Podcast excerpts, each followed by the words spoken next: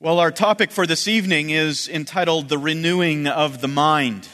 The Renewing of the Mind. And obviously, as you probably already know, that is a, a, a, statement, a phrase taken from Romans chapter 12, verses 1 and 2, and that very pivotal instruction that the Apostle Paul gives to the Roman church. And we're going to spend our time in Romans chapter 12, verse 2 in particular but before I do, I, I, I wanted to uh, set the stage, so to speak, in terms of understanding the importance of uh, the text that we have, the importance of renewing our minds. In 1951, a Polish American psychologist by the name of Solomon Asch conducted what has come to be known as one of the most well known experiments on society's power to generate conformity. The study involved 123 males taken from Swarthmore College in Pennsylvania, and these men were told that they were participating in what they called a vision test. The students were put into groups of 8 to 10 and in each group of eight to ten men, all of the participants except one was told about what was happening. There was just one who would be left in the dark. And it was really that single student within every one of those groups that was really the object of the test. The students were to be shown on placards lines. The first placard contained one line, and then they were shown a second placard with three lines, and the students were asked from the three lines to choose one that was the same length as the one on the target or original placard. The students who were in on the experiment, the, the majority of the, the students who had been told about what was happening, we're told that in two thirds of the situations, they were to secretly agree among themselves to give a wrong answer. That left that single student out in the dark. And the students who were in on the experiment would each be asked first what line they believed was longest, or the, the correct line that represented the line on the first placard. And the student who was in the dark was asked last. The student, unaware of the, of the agreement between the other students, was then, was then put on the spot at the end of each questionnaire to, to give his own answer after he had heard the, the other students, the majority of the students, give their own. The purpose of the experiment was to study the effects of peer pressure, the effect of, of the, the social pressure to conform, especially when that pressure comes from a majority.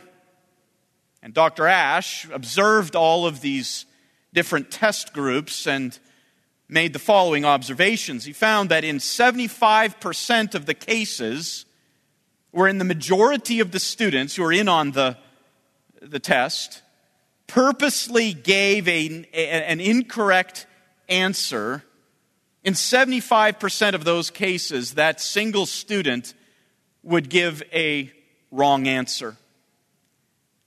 Now, it's interesting to note when that same student would be isolated and asked on his own to match up the correct lines, those individual students would be incorrect less than 1% of the time. The study, which came to be hailed even today as one of these landmark experiments in, in social psychology, proved of the immense pressure that individuals feel to conform to the majority. After the tests were conducted and those individual students were made aware of what was happening, they were asked, Why did you give a wrong answer? Well, in some of the situations, the students were so influenced by their peers that they just automatically went with their peers and didn't even know they were answering incorrectly.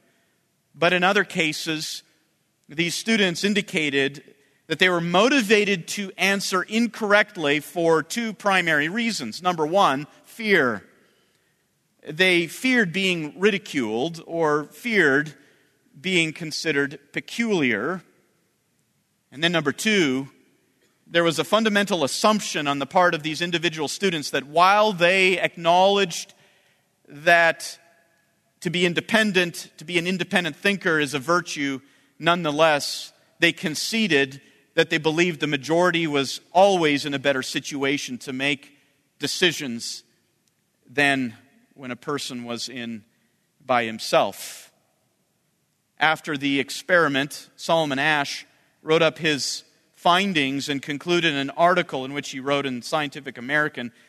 He concluded the article with these words quote, that we have found the tendency to conformity in our society so strong that reasonably intelligent and well meaning young people are willing to call white black is a matter of concern.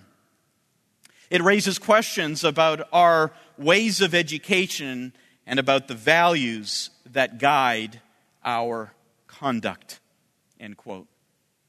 Well, what Dr. Asch revealed here is really nothing new. Since the fall of man, it has always been known that man will conform to the surroundings, man will conform to the environment around him even when he knows it's wrong. In fact, it has long been an axiom that people usually follow the majority even when they know it's wrong.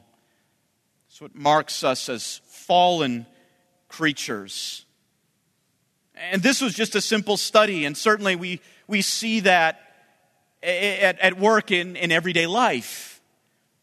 And perhaps we can even say that this pressure to conform to the environment around us has reached unparalleled intensities in our day. Why is that? Well, even much different from Solomon Asch's time 70 years ago, never before in human history has there been the ability of the majority the ability to propagate opinions, to promote propaganda into the lives of individual people as there is today.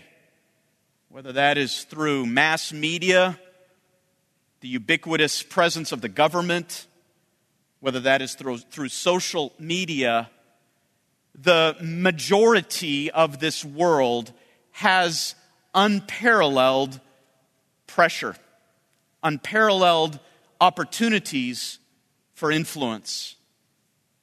And then you add to that the reality that we are aware of that this world and all that we see is really just the outworking of a world that lies behind it. The Apostle Paul said in Ephesians chapter 2 that this world walks according to the prince of the power of the air, the the, the, the spirit that is now working in the sons of disobedience. There is a spiritual element that drives all of this, that presses everyone into its conformity. And as we've seen, even just in the last two years, that pressure is increasing at a remarkable rate to the point where here in this country, the country that has long prided itself in giving individuals opportunity to be themselves and to have their own opinions, that that seems to be in the rear view mirror. Even just of what we heard of this past Sunday and the pressure that there is now on the part of governments, whole national governments, state governments, local governments, to force churches to bend the message and accommodate the message based on what those governments feel is right. We live in an age of social pressure, pressure to conform. Charles Spurgeon said it this way this present age is so flippant that if a man loves the Savior, he is styled as a fanatic And if he hates the powers of evil, he is named a bigot. That was written uh, over a century ago, and certainly we have seen that kind of thinking rise to unparalleled levels. Indeed, the pressure to conform is immense. And I can say, I'm positive, all of you men feel that at a very personal level in this day and age. We're not the only ones, however, that have faced the pressure to conform. That has always existed, as I've said. And, and it is that reality that led the Apostle Paul to give this instruction in Romans chapter 12. And I'll begin reading in verse 1. Paul says this Therefore, I urge you, brethren, by the mercies of God, to present your bodies a living and holy sacrifice, acceptable to God, which is your spiritual service of worship. And do not be conformed to this world, but be transformed by the renewing of your mind so that you may prove what the will of God is, that which is good and acceptable and perfect. There in verse 2, Paul gives us very clear exhortation. Do not be conformed to this world. He gave that not because that was a mere possibility for the lives of those Roman believers. He understood the context well.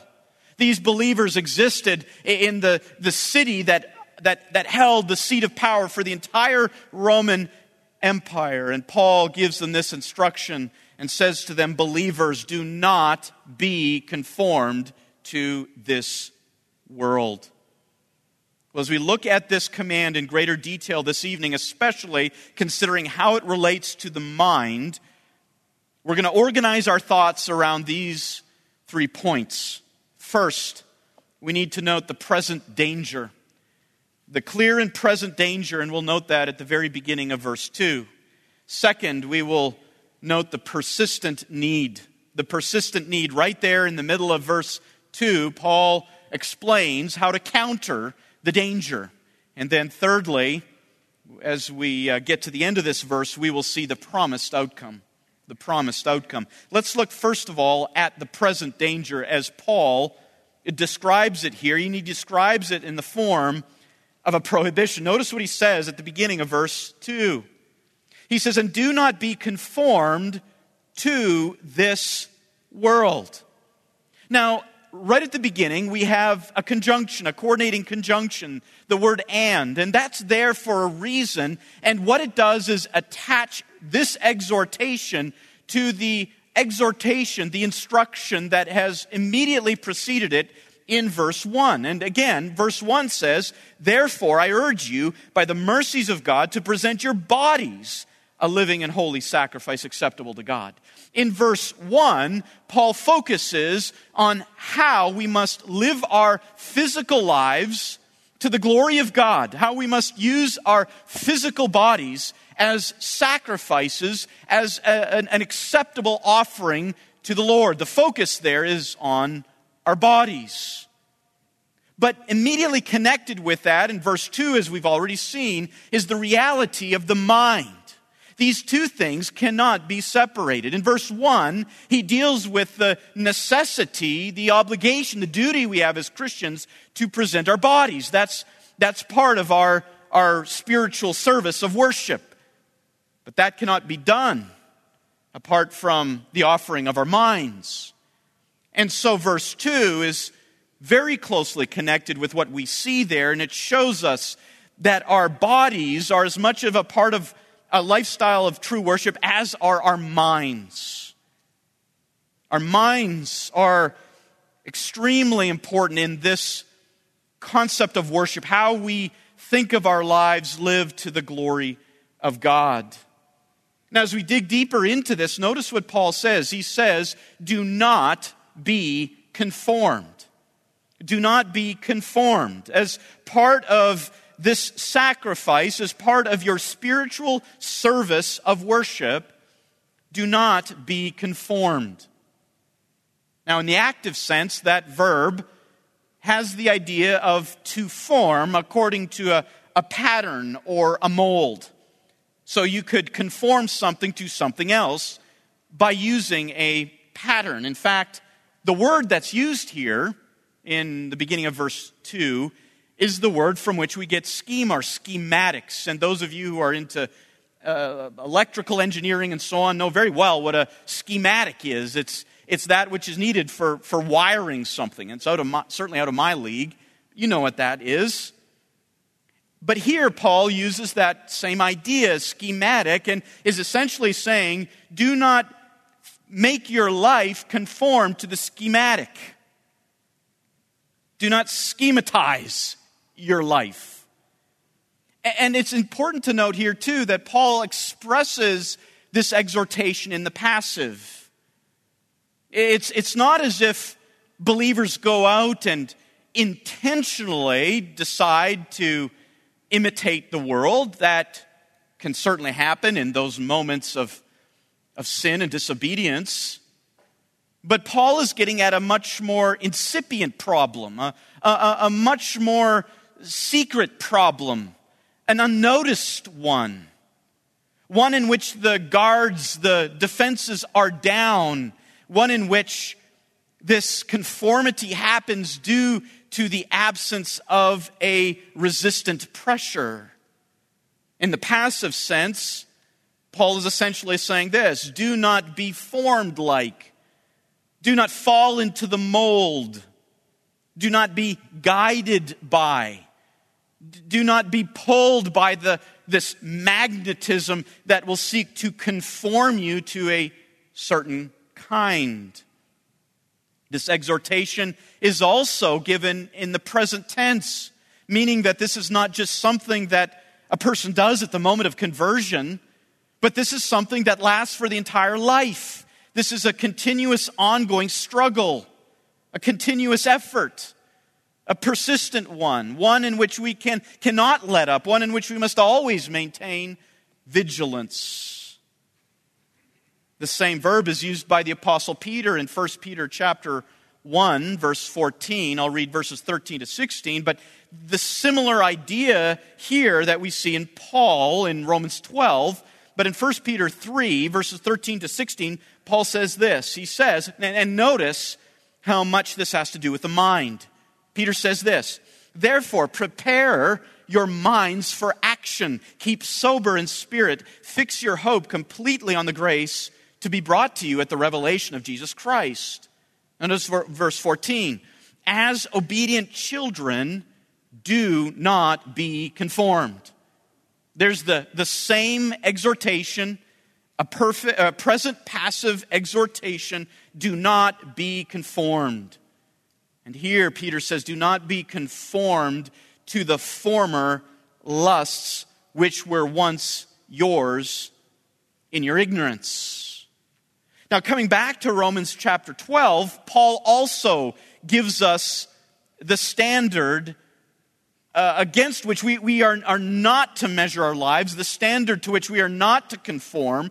And he says this it is, we are to be nonconformists with respect to this world. With respect to this world. What does Paul mean by this world. Well, the word that is used here is actually literally not cosmos, not, not, not world. It's the word which translates as age. In fact, from this Greek word, we, we get eon from. It, it's the idea of, of length of time. Literally, do not be conformed to this age. To this age. We find this similar idea, the same word used in the same way in other texts in the Apostle Paul. For example, notice 2 Corinthians chapter 4, verses 3 to 4. Paul says this, and even if our gospel is veiled, it is veiled to those who are perishing, in whose case the God of this world, or literally the God of this age, the God of this age has blinded the minds of the unbelieving so that they may not see the light of the gospel of the glory of Christ. It's used in the same way, but translated literally in Galatians chapter 1, verses 3 to 4, where Paul writes, Grace to you and peace from God our Father and the Lord Jesus Christ, who gave himself for our sins so that he might rescue us from this present evil age. Ephesians chapter 2, verse 2 also uses this word. There it's translated a little bit differently, but here Paul says, when he's speaking of the, the deadness in which we once walked in, in sins and trespasses, he says, in which you formerly walked according to the course, or literally, according to the age of this world, according to the prince of the power of the air, of the spirit that is now working in the sons of disobedience. So, what is this age? What is this age which Paul says to us, do not be conformed to it? How can we define it? We can define it this way this age is the era of sin. This age is the era of rebellion. This age is the era of falsehood, of evil, of corruption, of groaning, of judgment and death. This age is the age in which the prince of the power of the air is at work. He has his minions and he is operating, he is influencing, and he is behind the, the powers that we may see in terms of governments. That is, this is his age. And Paul says, do not be conformed to this age. You might think, well, how does it manifest itself? How does this conformity manifest itself? How does one conform himself to this age? Well, just a couple of thoughts here. Conformity to this age manifests itself in these kinds of ways. It manifests itself in an affection for worldly things that is above heavenly things. An affection for worldly things that is above heavenly things. You like the things of this world more than you like the things of heaven and what heaven represents. Perhaps you've talked with people like this before. They'll, they'll say, Yeah, I, I, am headed to heaven. I, I want to go there. I, I, I, desire to be there, but I, I sure hope the Lord doesn't take me right now because there are a lot of good things here, and I'm a little concerned that heaven's going to be boring. And you talk to them, and they're their affections are here.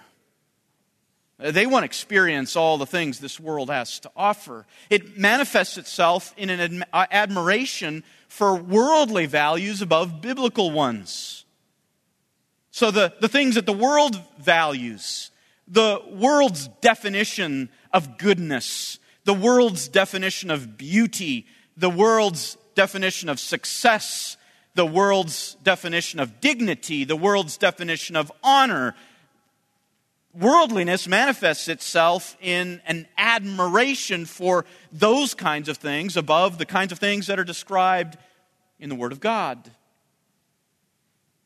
Conformity to this world manifests itself in a prioritization of worldly goals above eternal ones. You think little uh, of eternity and you think much of this life. You have your whole life charted out for you here on this earth with all the things you want to accomplish the degree, the career, the house, the vacation house, the car, all of these things are neatly lined up on, on your, your list of goals, your bucket list. And when it comes to eternal things, that's empty. Conformity to the world manifests itself in a satisfaction in worldly pleasures above spiritual ones. Yeah, it's, it's okay to gather together once or twice a week with God's people, but you really love the pleasure that comes from being with the buddies as you, you watch a football game and there's no talk of Christ in that midst. That's what really gathers your satisfaction. You like being at the water cooler. You like being at, at, at work with, with those non believing buddies. But to be in a Bible study, to, to be here is a chore, it's a drain. Worldliness manifests itself in that. Worldliness manifests itself on a fixation of, of worldly relationships. Worldly relationships, the kind of relationships that you have here in this world, uh, are, are placed at a far, far higher level in your order of priority than your relationship with Christ Himself. You'll invest all kinds of effort and energy, all kinds of money into developing those earthly relationships, but spend little or no time whatsoever walking with Christ. I like what Kevin Young has said as he summarizes all of this to put it really into a very simple definition. He says this worldliness, worldliness is whatever makes sin look normal and righteousness look strange. Jerry Bridges also helps define worldliness. When he writes this in his book, The Disciplines of Grace, he says this this age, quote, is characterized by the subtle and relentless pressure it brings to bear upon us to conform to its values and practices. It creeps up on us little by little. What was once unthinkable becomes thinkable, then doable, and finally acceptable to society at large. Sin becomes respectable, and so Christians are no more than five to ten years behind the world in embracing most sinful practices. End quote. Again, you need not look far to see this illustrated in real life. What was unanimous among Christians who profess to to live by the book. What was unanimous 50 years ago is no longer such.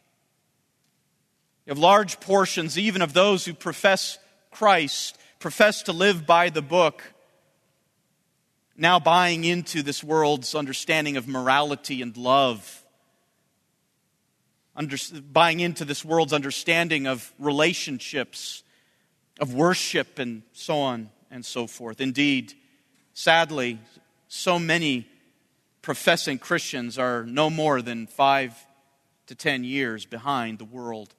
And that speed seems to be decreasing or, increasing with time. That, that length of time is decreasing as we think, well, maybe that was five to ten years, 20 years ago, but today, is it even that?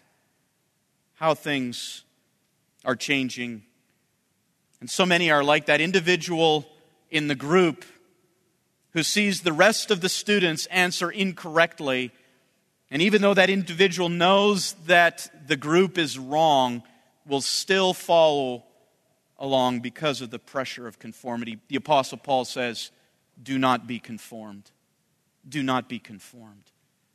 That is the present danger. Let's look now at the persistent need the Apostle Paul doesn't just tell us to put this off.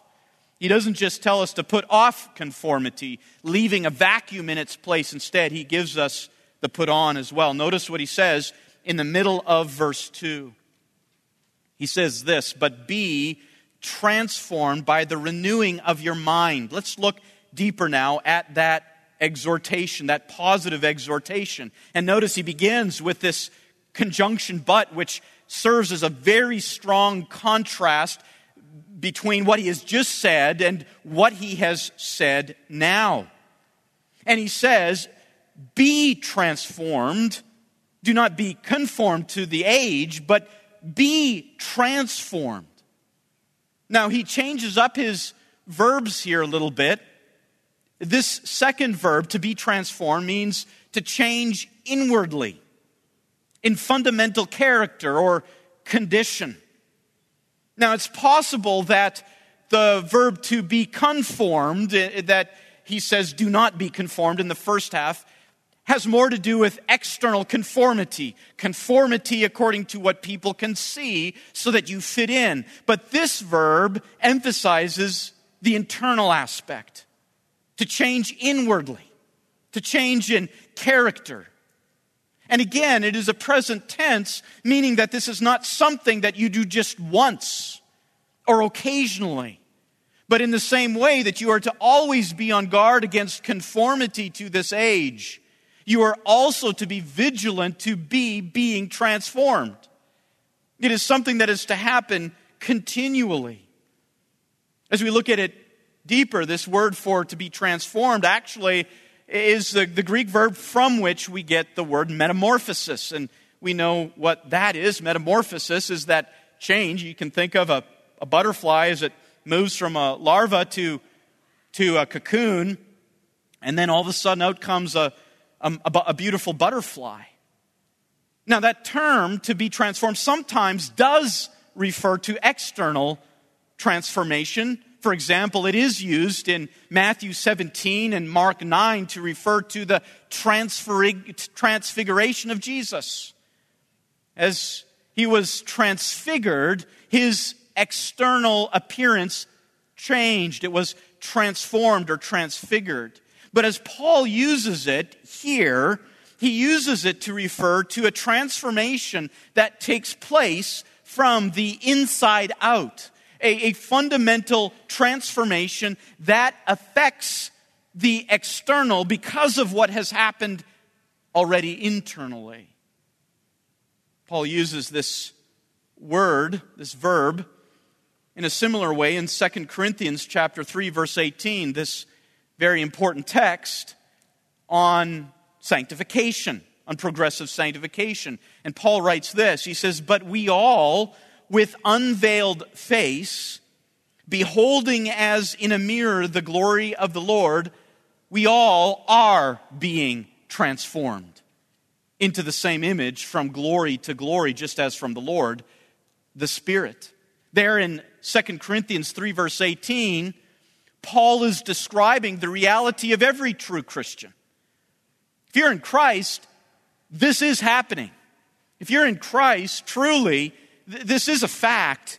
You are undergoing this process of, of transformation because ultimately this is something that God accomplishes.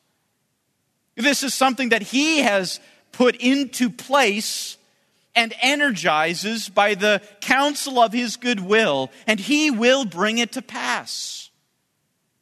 Nonetheless, it doesn't remove us from our responsibility in, in going back to Romans chapter 12, verse 2, although in, in, in 2 Corinthians, Paul uses it simply as, a, as an indicative, as a statement of fact, here in Romans 12, verse 2, he states it as an imperative. This is, this is something that we are to participate in. And although the, we, we are not ultimately responsible for it, although it is God who does this through the power of His Spirit to conform us to the likeness of His Son, nonetheless, we are responsible to participate in it. One commentator puts it this way Well, this transformation is not the Christian's own doing, but the work of the Holy Spirit. They nevertheless have a real responsibility in the matter to let themselves be transformed, to respond to the leading and the pressure of God's Spirit.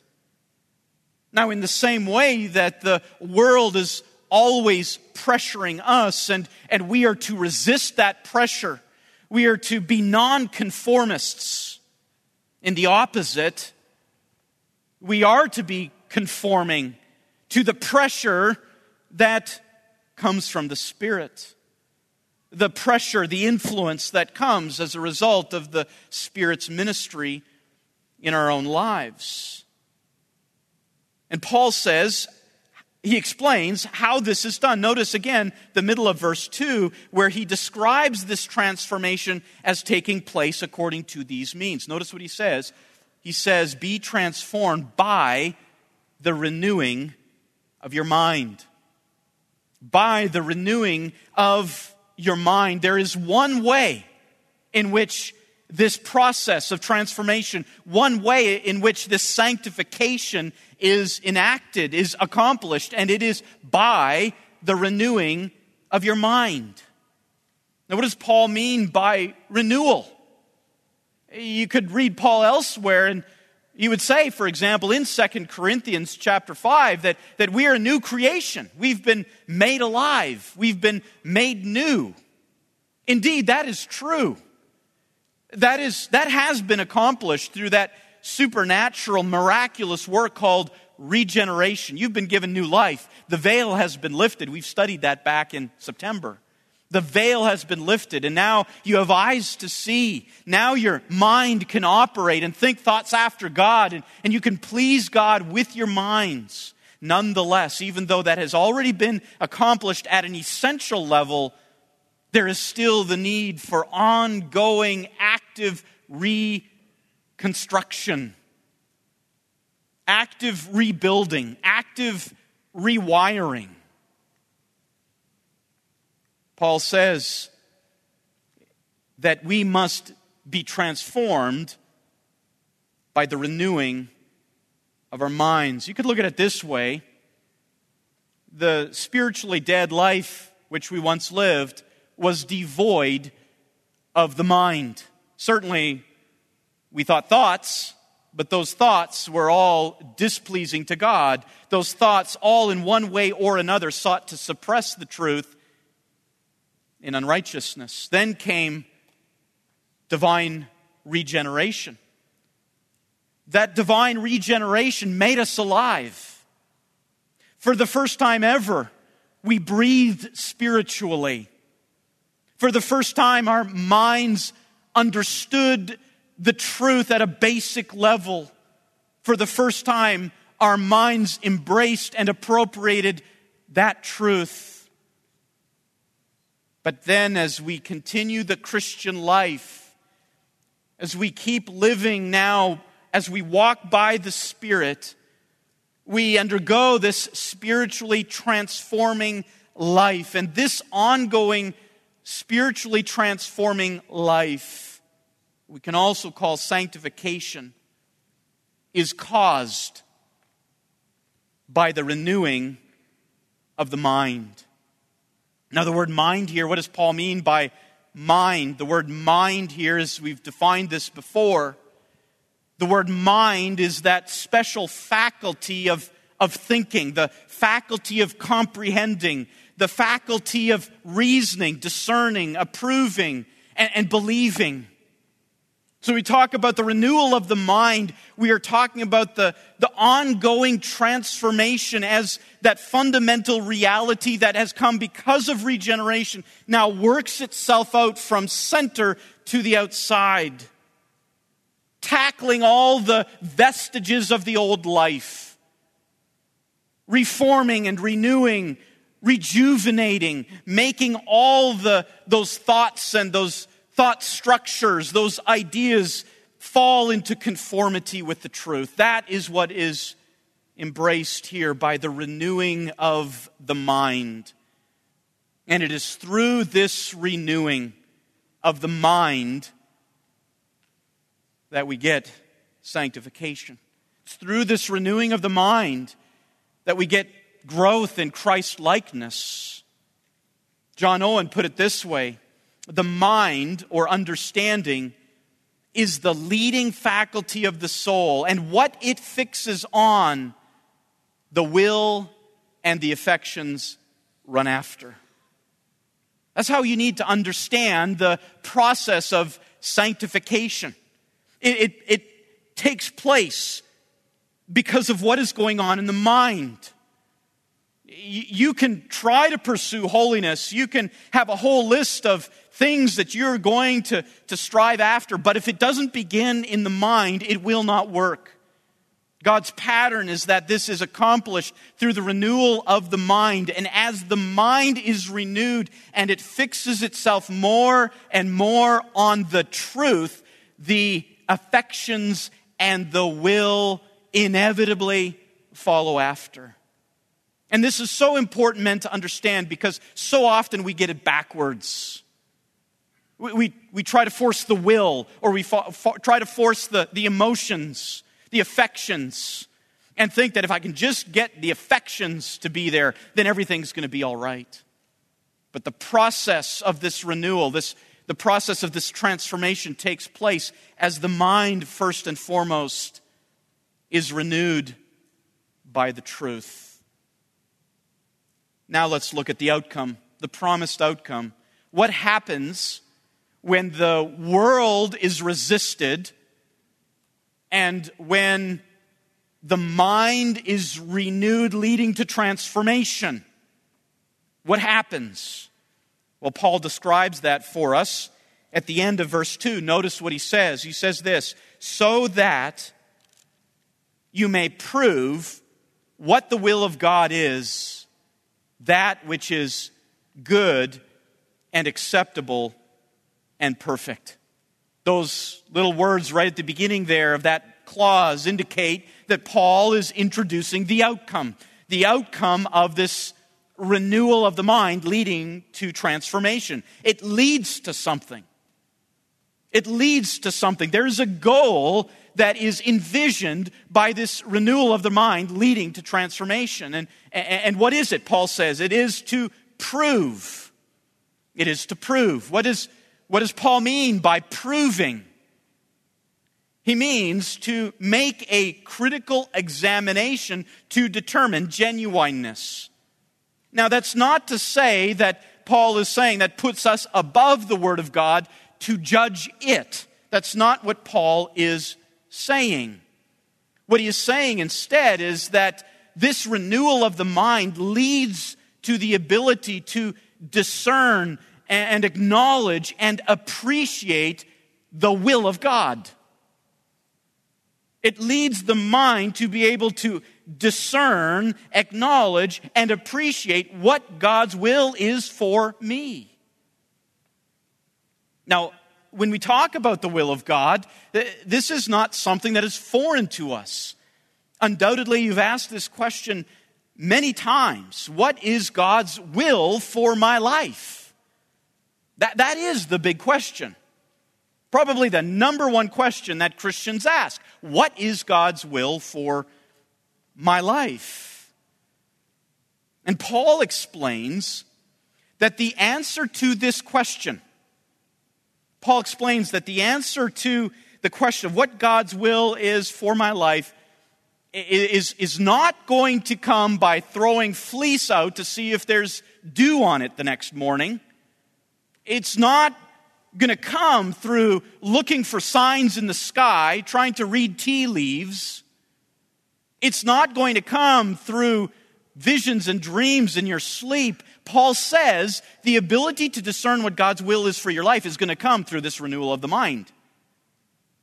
If you want to discern what God wants you to do, if, God, if, if you want to uh, recognize that and appreciate that, that is going to come through the mind, through what takes place here. Paul's focus is is that your ability to live this life, especially living it to the glory of God as, a, as an acceptable sacrifice to Him, where you can say, I know I'm living within the will of God. I know my life is right in the middle of it. That is going to come through mind renewal. You might ask, well, what, how does that help me choose a job? or where to live or, or what degree to take in, in, in college. Well, Paul is concerned about a much more fundamental aspect of the will of God. In fact, he's described it just a little bit earlier in the letter to the Romans. And this is an aspect of the will of God that, that we often miss. We miss the forest for the trees. We're, we're so intent on, uh, on discerning some kind of, of, of, of uh, of will for my next step tomorrow that we miss the bigger picture. And what is the bigger picture? This is the will that Paul is concerned about, the will of God. It's expressed back in, in, in Romans chapter 8, verse 28 and verse 29. Paul says this, and we know that God causes all things to work together for good to those who love God, to those who are called according to his purpose. For those whom he foreknew, he also predestined to become conformed to the image of his Son, so that he would be the firstborn among many brethren. That is the will of God that must occupy our thoughts. That is the will of God that should trouble us, not in the sense of not knowing what it is, but considering how to get there. How can my life become conformed to Christ's? How can it be conformed to His likeness?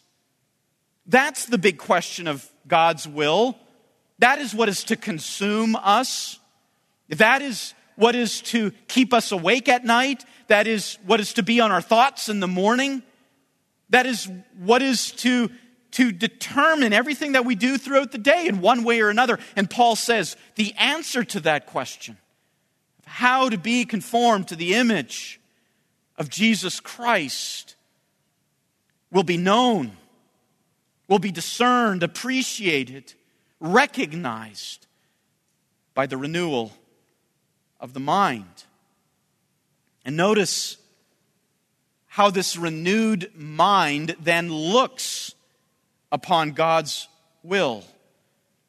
This renewed mind, this mind that is in the process of, of renewal, looks upon God's will as that which is good, that which is free from any hint of malice. Just think the last time a trial came and the temptation was there to think that God's will for you was somehow wrong, wrong headed, unfair. But by the renewing of the mind, you come to appreciate God's use of trials in your life, and you come to realize that those trials are conforming you to the image of Christ. God is working those trials for your good, and you become convinced that that is good free from any hint of evil. You come to realize that it is acceptable, and not in the sense that it's acceptable to you, but that this will of God is acceptable to God and that it pleases Him. You come to realize that what God is doing in your life, the circumstances that He leads you through, all of that is so important because it brings pleasure to God. And you recognize it and appreciate it as such. And then you recognize it as perfect, that will of God for your life, to lead you through all these different experiences and circumstances, that it is perfect. It conforms to God's own perfections. In fact, Paul is going to describe more of this will in the verses that follow. You could begin reading at chapter 12, verse 3, and go all the way to chapter 15, verse 13, where Paul outlines all kinds of aspects of God's will. And by the renewal of your mind, you will come to recognize this truth. You will come to discern it, to appreciate it, to see its inherent goodness and how pleasing it is to God and how perfect it is and consistent with God's perfections. Summarizing this, Robert Candlish writes this The believer's transformation by the renewing of his mind is not the ultimate end which the Holy Spirit seeks in his regenerating and renovating work. It is the immediate and primary design of that work in one sense. We are created anew in Christ Jesus. That new creation is what the Holy Spirit first aims at and effects. But we are created in Christ Jesus unto good works, which God hath ordained beforehand that we should walk in them. The essence of a good work is the doing of the will of God. Now, how should we respond to this, to this warning, to, to the danger that Paul describes, to the, to the command that he makes, this persistent command, and then to the promised outcome? How should we respond? Let me give you a few implications to think upon this next week. Number one, acknowledge your propensity Acknowledge your propensity. Acknowledge that apart from a deliberate, ongoing process of renewing your mind, you will conform to the world. Apart from the deliberate, vigilant, active participation, working together with God who is at work within you to do and to accomplish His good pleasure, apart from that, you will conform to the surroundings. The commentator Cranfield puts it this way the pressures to conformity are always present and always strong and insidious, so that the Christian often yields quite unconsciously. The Christian has always to confess that to a painfully large extent, his life is conformed to this age. We've got to start here. You've got to acknowledge your propensity. And if you don't take heed, take heed, you are in a dangerous, precarious predicament. The, pre- the pressures to conformity are always there. Even just today, I heard several stories of men who once were part of this church and who now have experienced and gone through horrendous sin. And it is not that they just woke up one morning after a life of faithfulness and said, I'm going to walk away from all of this. No, that, that outcome was the, was the end result of a long process. You talk about men who maybe have left their wives, their families, men who have gotten into all kinds of sin, drunkenness, gambling, pornography. You go down the list, and it's never just automatically one day the person slides headfirst into that kind of enslavement. It comes by little steps of a lack of awareness of how your life is slowly forming to fit the world around you. Man, acknowledge your propensity begins there.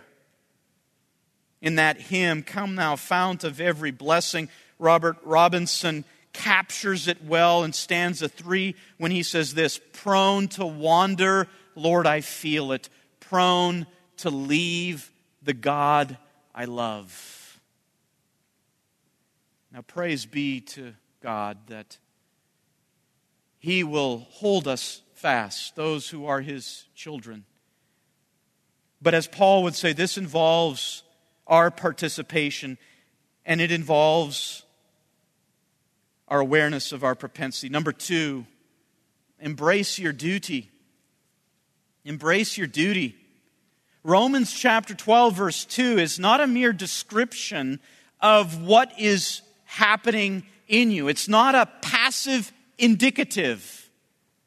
Paul chose to express this teaching as an imperative. Yes, a passive imperative, but that imperative still underscores the responsibility of our participation. What Paul is giving us here is not a mere suggestion. He's not just offering it up there for you to decide whether you want to do this or not. Paul is, is not giving you the choice. If you are in Christ, this is for you. This is your duty. This is your obligation as one who is in Christ. Now, certainly, we recognize that, that the indicatives come first. What God has done for us, that all comes first, but we dare not quickly rush over the imperatives that follow. And again, too often, men do that, and it explains why they then end up someday in the ditch end up in the darkness, wondering what happened to me. It's because they didn't embrace their duty. Herman Bavinck, the Dutch Reformed theologian, said this Scripture always holds on to both facets God's all encompassing activity and our responsibility. Number three, appreciate the mercy. Appreciate the mercy.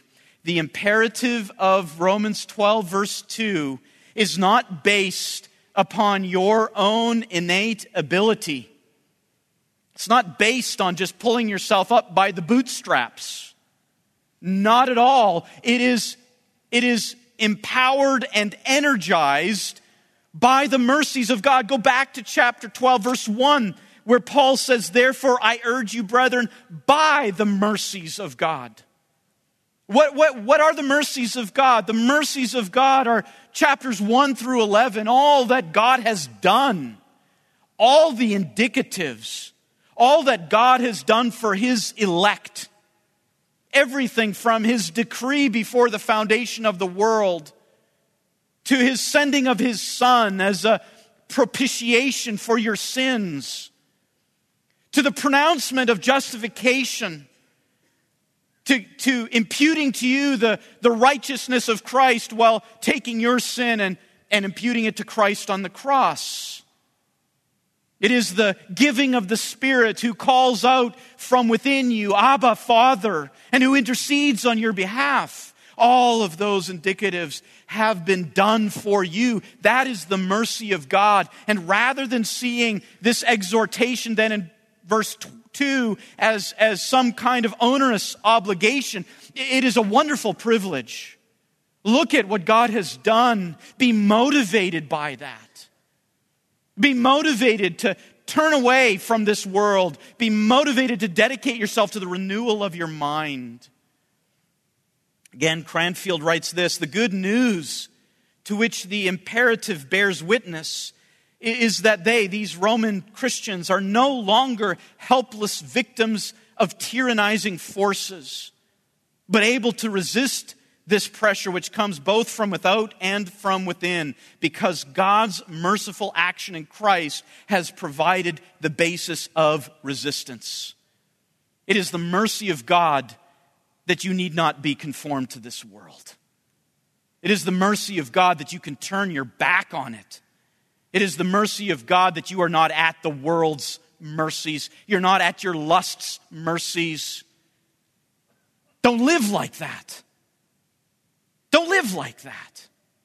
If you're in Christ, these exhortations are now fully yours. Appreciate that mercy. And then, number four, recognize the means. Recognize the means.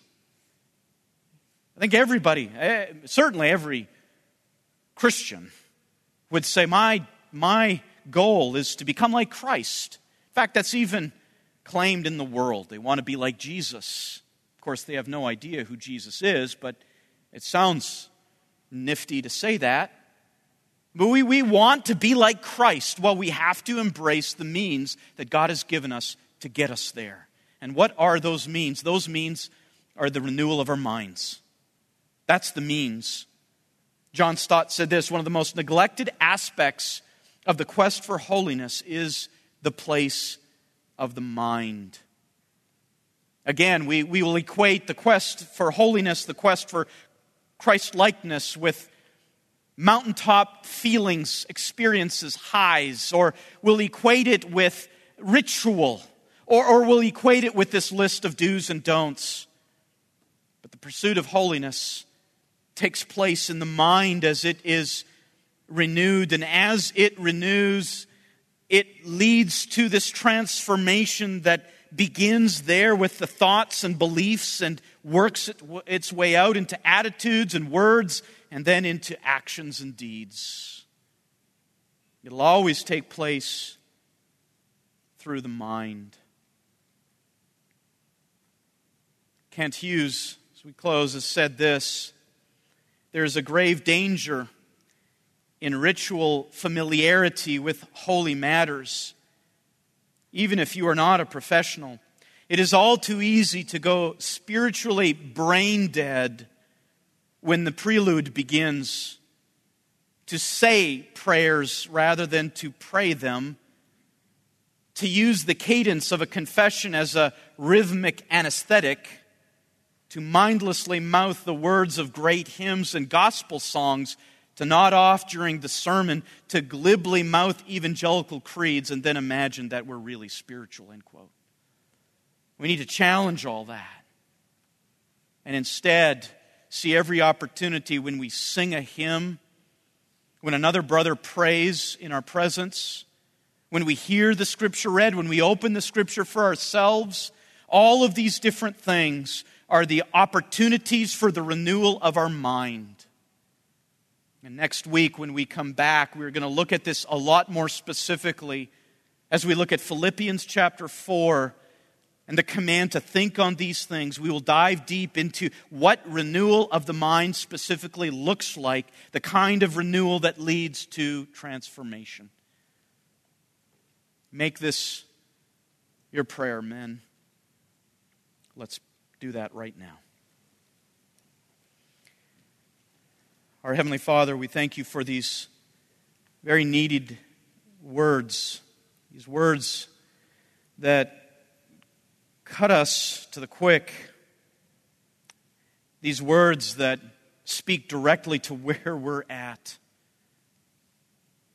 Father, we confess along with the hymnist that we are prone to wander, prone to leave you, our love. We pray, Father, that your Spirit would be bringing these things to our mind showing us where there is conformity to this world, showing us where this world has set its roots, and then that your Spirit